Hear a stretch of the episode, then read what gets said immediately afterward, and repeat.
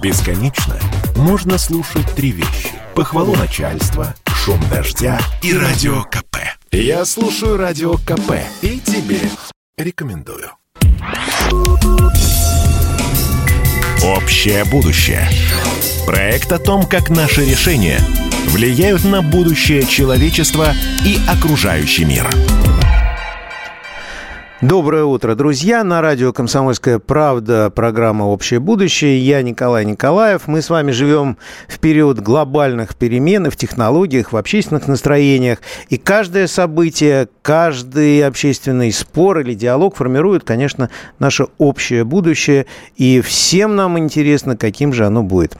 Вот мы уже не раз возвращаемся к теме климатической повестки. Это неудивительно, так как э, изменения законодательства, экономические изменения, связанные с климатом, все больше и больше влияют на нашу с вами жизнь, повседневную жизнь. Вот с начала года в России начал действовать закон об ограничении выбросов парниковых газов, который является нового для нашей страны э, климатического, частью нового э, климатического регулирования. Вот как показывает опыт других стран, с появлением таких вот именно законов начинается новая эра и для бизнеса, и для людей. И что изменится, и каким будет наше общее будущее в связи с этим глобальным зеленым энергопереходом, к которому мы присоединились. Поговорим с Сергеем Брилевым, телеведущим, президентом Ассоциации «Глобальная энергия». Сергей, приветствую вас. Доброе утро, Николай. Вот э, недавно выступил вице-премьер Виктория Абрамченко которая рассказала о планах на ближайшие три года, сказала, что почти 11 миллиардов рублей будет направлено на э, инициативу низкоуглеродной трансформации и перечислила, что будет э, сделано за эти три года. Ну, во-первых, появится высокоточная система мониторинга парниковых газов. Сама по себе, наверное, она тоже не очень дешевая, я так думаю. Планируется привлечь до 600 миллиардов рублей инвестиций в климатические проекты, в том числе зеленых облигаций на сумму 400 миллиардов рублей. Далее, необходимо увеличить к 2024 году на 10% поглощающую способность российских экосистем. Правда, честно говоря, не очень понятно, как это будет измеряться, потому что к этому же году как раз и будет создана, по идее, система мониторинга. Э, ну, дальше появятся национальные стандарты, которых будет аж целых 78 штук. И будет синхронизирована международная и национальная инфраструктура для проектов в рамках Парижского соглашения. Ну вот, Сергей, честно говоря, пока не оставляет э, чувство вот такой некой наигранности от всего происходящего. Э, деньги озвучиваются огромные, звучат какие-то космические задачи, но вот что полезного получат люди – вот это абсолютно непонятно. Скажу честно, когда в Думе обсуждаются вопросы, связанные с э, изменением в области э, климатического законодательства, то представители правительства, которые представляют чаще всего эти законопроекты, говорят о защите нашего бизнеса перед западными партнерами, о выполнении международных договоренностей. Но, увы, в общем-то, ни слова о людях и э, о климате непосредственно, как-то таковом. Вот что же происходит и все-таки что получат люди от этих огромных вложений, Сергей? Николай, вы сейчас затронули такой космос э, разнотемья, что я даже несколько растерян, с чего начать. Начну, наверное, с одного уточнения, потому что вы меня представили как президента Ассоциации глобальной энергии, коим я действительно два года являюсь. И напомню, что глобальная энергия – это на самом деле премия. Ассоциация – это оператор премии глобальной энергии. Это единственная российская премия, входящая в сотню самых престижных премий мира по рейтингу IREC. 39 э, миллионов рублей ежегодно выплачиваются по трем номинациям. Э, традиционная энергетика, нетрадиционная энергетика и новые способы э, применения разных технологий. 1 декабря начался новый номинационный цикл, 20 марта он заканчивается, так что замечательные российские ученые, которые нас слышат, пожалуйста, тоже не забывайте о этом замечательном призе. Э, в прошлом году мы в три раза увеличили количество номинационных э, представлений со всего мира. Но несмотря на возросшую конкуренцию, в прошлом году впервые за много лет у нас из трех лауреатов двое были э, россияне, Сулейман Аликвердиев и Зинфер Исмагилов. Так что, ну, это как бы важная штука. Я уж, извините, воспользуюсь этой возможностью, но про это напомню. Ну, тем более Значит, вы знаете, что ценного приносит вот этот новые виды энергии. Да, да, да. И как раз тут надо сказать, что все-таки основным, как принято говорить, эмитентом вот того самого СО2 и других парниковых газов является как раз энергетика. Так что разговор наш с вами действительно ну, по существу и э, по делу. Смотрите, ну, во-первых, я уверен, что среди наших с вами сейчас слушателей присутствует э, изрядный процент людей, которые ни в какие климатические изменения не верят, думают, что СО2 – это, в общем, абсолютная теория э, заговора. Э, как известно, российское правительство занимает э, иную позицию – и на самом деле занимает э, правильно хотя бы вот почему. Э, знаете, действительно есть контрверсии. Я вот давеча, мне друзья из Англии прислали видеоролик, который включал очень уважаемых ученых, очень уважаемых ученых. То есть это никакие не шарлатаны, это доктора наук из ведущих университетов, которые говорят, что история наблюдений показывает за миллионы лет, что бывали случаи и обратные. Сначала происходило повышение температуры, а потом повышение процента СО2. Но вот сейчас, ей-богу, не про это. Вот ей-богу не про это. А про то, что, ну, так или иначе, лет через 50-60 а, нефть, газ закончится, поэтому об альтернативной энергетике нужно думать все равно. Все равно. Поэтому это полезная штука для, как раз для людей. И через 50-60 лет захочется, чтобы у тебя помещение либо обогревалось, либо, наоборот, в нем работал кондиционер в зависимости от э, того, где ты живешь. Э, захочется, чтобы горели лампочки. Э, поэтому думать о том, как развивать э, не, не углеродную э, энергетику нужно. При этом сразу говорю одну свою личную, в данном случае, принципиальную позицию. Значит, кричать о том, что переходить на все зеленое нужно сейчас, это, конечно, лукавство. Лукавство, прежде всего, со стороны тех, кто распиливает всякие разные субсидии, прежде всего в Европе. Наличие углеводородов в России – это абсолютно конкурентное преимущество страны углеводороды потребуется когда-нибудь в большей степени на там, нефть, газохимию, чем на энергетику, чем сейчас. В то же самое время вот член Международного комитета э, глобальной энергии, который, собственно, присуждает э, этот приз, Нобелевский лауреат, англичанин Родни Аллен, то есть никакой не сотрудник кремлевской администрации, да, вот, э, он является автором, разработчиком концепции, замечательной, прекрасной, о перехвате СО2. То есть ты можешь продолжать сжигать нефть, газ и даже уголь, но перехватывать получающийся СО2 и закачивать его в освободившиеся, а этого в России хватает, в освободившиеся газы, нефтепласты. А, это технология, это, кстати сказать, бизнес. Это позволяет а, прекрасно себе продолжать использовать и углеводород. Ну, при этом, повторяю, а, надо развивать, надо думать и о солнечных батареях, надо думать и о ветряках. Хотя, очень важная оговорка, с точки зрения того, сколько того же самого СО2 выбрасывается в атмосферу при производстве солнечных батарей, потом-то они стоят прекрасные и чистые, нарабатывают э, электроэнергию. Правда, более дорогую, чем на углеводород. Но тем не менее, пока ты производишь эти солнечные батареи, или пока ты производишь даже самые ветряки, ты все равно выбрасываешь СО2, так или иначе, во время производства. Так вот, э, значит, э, на самом деле, если сравнить вот это все, скажем, с атомной энергией, то атомная энергия намного чище, или, по крайней мере, такая же чистая. А, что же касается экологических выбросов, да, вот разделим две темы, СО2 и экология. Ну, есть просто вредные выбросы. То что-что, а производство солнечных батарей – это такой грязный процесс, что мама не горюй. Поэтому все сложно, и все подразумевает спокойный разговор. Надо садиться, считать.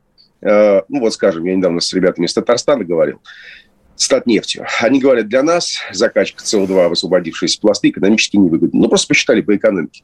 А в других регионах выгодно. Я даже вам нескромно напомню об одном моменте. Э, в прошлом году в Владивостоке Восточный экономический форум я модерировал с президентом Путиным. И он говорит, надо развивать э, значит, производство зеленого водорода на Дальнем Востоке. Я позволил себе, ну, наверное, для кого-то бестактность. Говорю, Владимир Ильич, подождите, ну вот на данный момент тонна зеленого водорода – она от 3,5 до 6 раз э, дороже, чем водорода э, голубого, получающегося природного газа. На что был очень характерный и правильный ответ. Говорит, ну, говорит, сейчас дороже, а через 10 лет будет дешевле. Поэтому надо действительно реально садиться, считать и смотреть. А, вот. Э, это вот как бы я хотел описать просто вот свой взгляд на проблему, даже не столько свой. Я, Сергей, вот не более чем я прошу времени, прощения. Того, я слышу я да. прошу прощения. Вот у нас э, осталось две минуты до новостей. Угу. Есть подсчеты в конце прошлого года. По-моему, ВТБ Капитал посчитали, что к 50 году цены на электричество в связи вот с таким энергопереходом поднимутся на 30%, это еще без э, учета инфляции. Понятно, а в Европе уже поднялись. Конечно. Вот об этом надо говорить. Мы, мы знаем, что и последствия другие, повышение цен на газ, и как это сказалось, например, на той же ситуации в Казахстане, это тоже непростая да. ситуация. И э, когда мы говорим о том, что лет через 10 э, что-то будет, или там к 50 году, это, конечно, очень хорошо. Но мы-то живем сейчас и здесь, да, и люди, которые платят э, деньги за электричество, они их достают сегодня из кармана, чтобы, э, чтобы заплатить. Вот это огромная проблема, и я предлагаю э, вот еще об этом поговорить, вот если, если возможно. Обязательно, тем более, что ответ на это есть. Конечно, конечно, конечно. Э, хорошо. Э, дело в том, что я поясню для э, наших слушателей, в конце прошлого года было целый ряд, прошло целый ряд мероприятий очень серьезных, на которых прозвучали оценки, сколько будет стоить вот этот вот энергопереход. И это затраты, честно говоря, которые планируют осуществить и, и государство, и корпорации. Но что меня тоже смущает, и, Сергей, может, мы тоже поговорим об этом после, после новостей э, много обсуждается вопросов, но никто не говорит о вопросах адаптации. Что делать вот сейчас людям? Угу. Вот после новостей мы это обязательно обсудим. Общее будущее. Проект о том, как наши решения влияют на будущее человечества и окружающий мир. Доброе утро, друзья. Продолжаем наш э, разговор в программе «Общее будущее» на радио «Комсомольская правда». У меня в гостях сегодня Сергей Брилев, телеведущий, президент Ассоциации «Глобальная энергия», той самой ассоциации, которая э, является оператором глобальной премии глобальная энергия. И мы обсуждаем вопросы энергоперехода.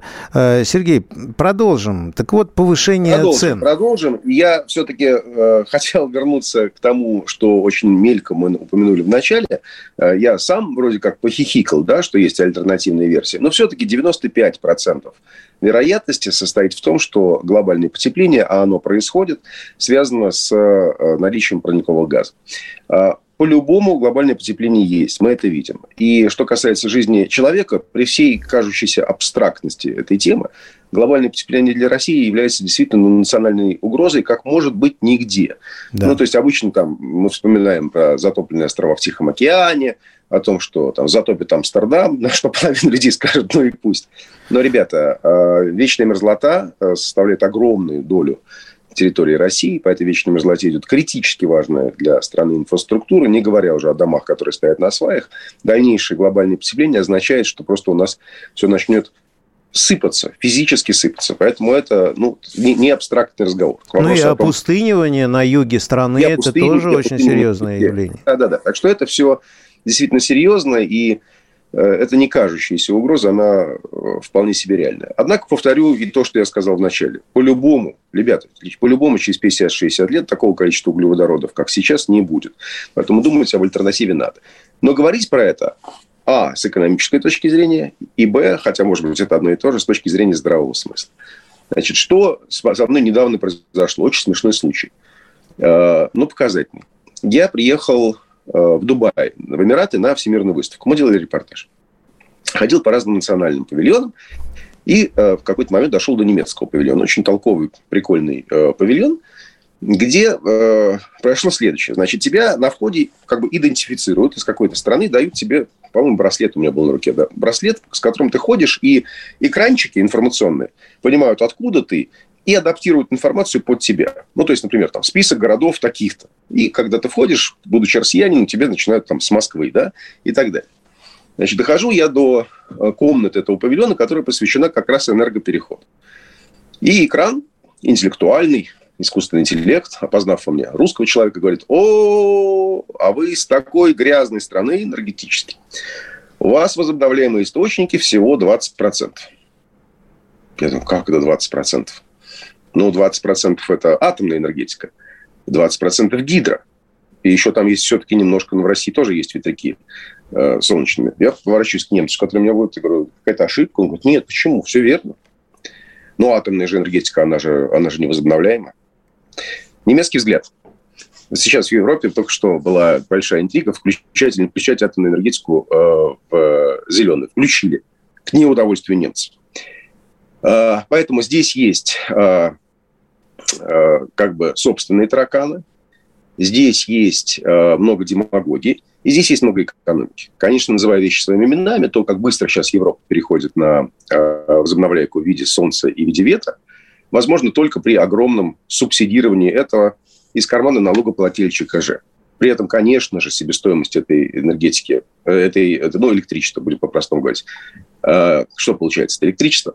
Себестоимость намного выше, э, и даже на фоне субсидий цены в Европе растут. В этой связи Россия занимает, кстати, очень неплохую нишу для себя. В России очень добротный энергобаланс. Вот немцы кричат там про всякое зеленое, э, но пока у немцев 20% электричества получается из угля, между прочим, о чем редко говорят. А в России доля угольной генерации намного ниже. Намного ниже. Немцы позакрывали у себя все атомные станции. В России это прекрасно э, развивается. В России прекрасная гидроэнергетика. Э, хотя интересная вещь. Мы сейчас от, от имени глобальной энергии делаем фильм Э, конечно же, совместно с Росгидро. Про следующую вещь. В Европе договорились до того, что и гидроэнергетика, она вредна, потому что якобы водохранилища тоже испускают э, СО2. Росгидро сейчас ведет большую программу научную, доказывающую, что это э, не так. Может быть, кто-то это слышит сейчас первый раз, а поверьте мне, в мире сейчас огромные научные силы э, на это э нацелены. Ну и рыбки э, гибнут. Рыбки ну, тоже да, гибнут, да? Да, да. Если же говорить серьезно-серьезно, то при всем замечательном, действительно замечательном и завидном для многих стран энергобалансе, который есть у Российской Федерации, э, тем, которая реально по нам ударит, и по нам, и по, вообще практически по всему миру вне Европейского Союза, это задумка ЕС брать налог за углеродный след. Да, то есть ты произвел что-то, что связано с выбросами СО2, завоз этого товара в Европу, ты платишь дополнительный налог. И вот в этом есть э, не просто лукавство, а, честно говоря, это просто неприлично. Потому что что произошло в последние полгода? Европейцы молодцы, мы все по-хорошему завидуем тому, как европейцы относятся к вопросам, ну, например, экологии. Да? В Европе чисто, в Европе приятно, в Европе чистый воздух но в том числе за счет чего это произошло, помимо европейской аккуратности и вдумчивости. Произошло это за счет вывода производств из Европы куда- куда-то еще. И получается, что европейцы закрыли у себя вредное производство, вывели его в условную Индию или в условный Китай, или в Россию. Здесь это сопровождается выводом СО2. И они берут налог за то, что они сами же вывели эти производства. Вот, вот э, с этим надо, конечно, разбираться. Это проблема политическая, и она требует э, действительно разговора, потому что, в конце концов, вот это вот больше европейское налогообложение за углеродный след, завоз, например, российских товаров, например, продукции э, металлургии, э, означает удар по российскому бизнесу и Николай, отвечая на ваш вопрос, означает удар по рабочим местам в России. Вот это уж, ну, как бы совершенно понятная вещь. Э, и любой из нас, кто бывал в уральских, сибирских городах, э, связанных с производством, ну, например, с металлургическим производством, вот прекрасно понимает цену рабочего места, места в той части страны. Э, количество членов семей, количество смежных производств, которые на это завязаны. Так что речь в данном случае идет о том, что этот для кого-то абстрактный европейский налог э, бьет по интересам миллионов людей, в том числе в России. Ну, мы опять говорим с вами о экономике прежде всего. Если вернуться к теме реальных изменений климата, то недавно прозвучало со стороны ООН э, заявление, что порядка 10% всего лишь Э, средств, которые тратятся на вот всю вот эту историю с климатом, с ну, реальные дела, обслуживание да. вот, очередного. Вот, вот, да, вот всего 10% они тратятся на э, реальную адаптацию к изменениям климата, вот к той самой э, э, мерзлоте, которая тает, да, или к процессам опустынивания, обезвоживания и так далее. Вот не пора ли нам сейчас уже говорить о том, что нам, нам нужно поменять эту э, пропорцию?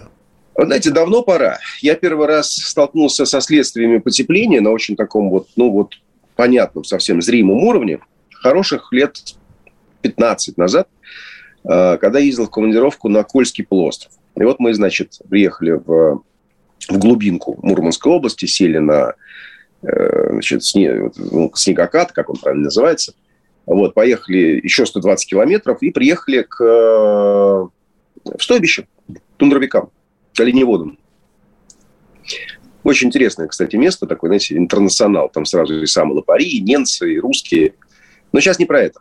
И вот эти ребята мне рассказали историю, что вот уже много лет, как они, э, в отличие от привычных ну, многовековых устоев, не могут вовремя перегнать э, оленей со стойбища на стойбище, потому что вовремя не замерзают реки. Да? А через реку ну, стадо не перегонишь. И из-за этого среднестатистический олень на севере стал весить, вот сейчас не помню цифры, то ли на 3, то ли на 4 килограмма меньше, чем он весил раньше. Ну, то есть нарушается вся экономика вот для этих людей. А, кто-то сейчас улыбнется, какие-то оленеводы, в конце концов, два, с половиной человека. Но, во-первых, они тоже люди, и для них это экономика. Во-вторых, а, на самом деле, конечно, изменение климата сейчас будут все больше и больше задевать интересы всех нас, не только на Крайнем Севере. То есть это, ну, это не выдумка, это, это так, это серьезная тема, о которой надо думать. Да, у нас в массовом сознании тема изменения климата и тема экологии пока не разделились. Даже, собственно говоря, когда этот человек он говорит что там об уменьшении выбросов, он скорее ассоциирует это с дымящей трубой, от которой воняет, да. нежели с тем, что от этой трубы меняется климат. Ну, это действительно требует того, что у нас сесть, сосредоточиться и про это подумать. Э, тема есть. Э, он права, но он права еще в одной теме. Э, понимаете, какая штука? Вот э, там есть э, красивые европейские идеи, подноготную, которую, которая не всегда красива. То, что У нас одна говорю. минута осталась, Сергей. Вот, да. Но есть цель устойчивого развития ООН. В них сказано, под ними подписались все руководители государств всего мира. В них про энергетику сказано, что она должна быть доступной и надежной. Про зеленые там ничего не сказано. Ну что ж, а, вот. это, это важно, потому что тема доступности, она часто очень уходит из а поля зрения. А Сергей, я благодарю вас за то, что вы приняли участие. Спасибо большое за, спасибо. за вашу позицию. И ученые, пожалуйста, В, в гостях у меня был Сергей, Сергей Брилев. Это программа «Общее будущее» на радио «Комсомольская правда». Что ж, друзья, мы обсуждали вопросы зеленого энергоперехода перехода и что ждет нас с вами в связи с этим. Конечно, климат меняется, и все эти глобальные энергетические игры проводятся под эгидой э, очищения планеты. Но очень важно не забывать о людях. Счастливо! Общее будущее. Проект о том, как наши решения влияют на будущее человечества и окружающий мир.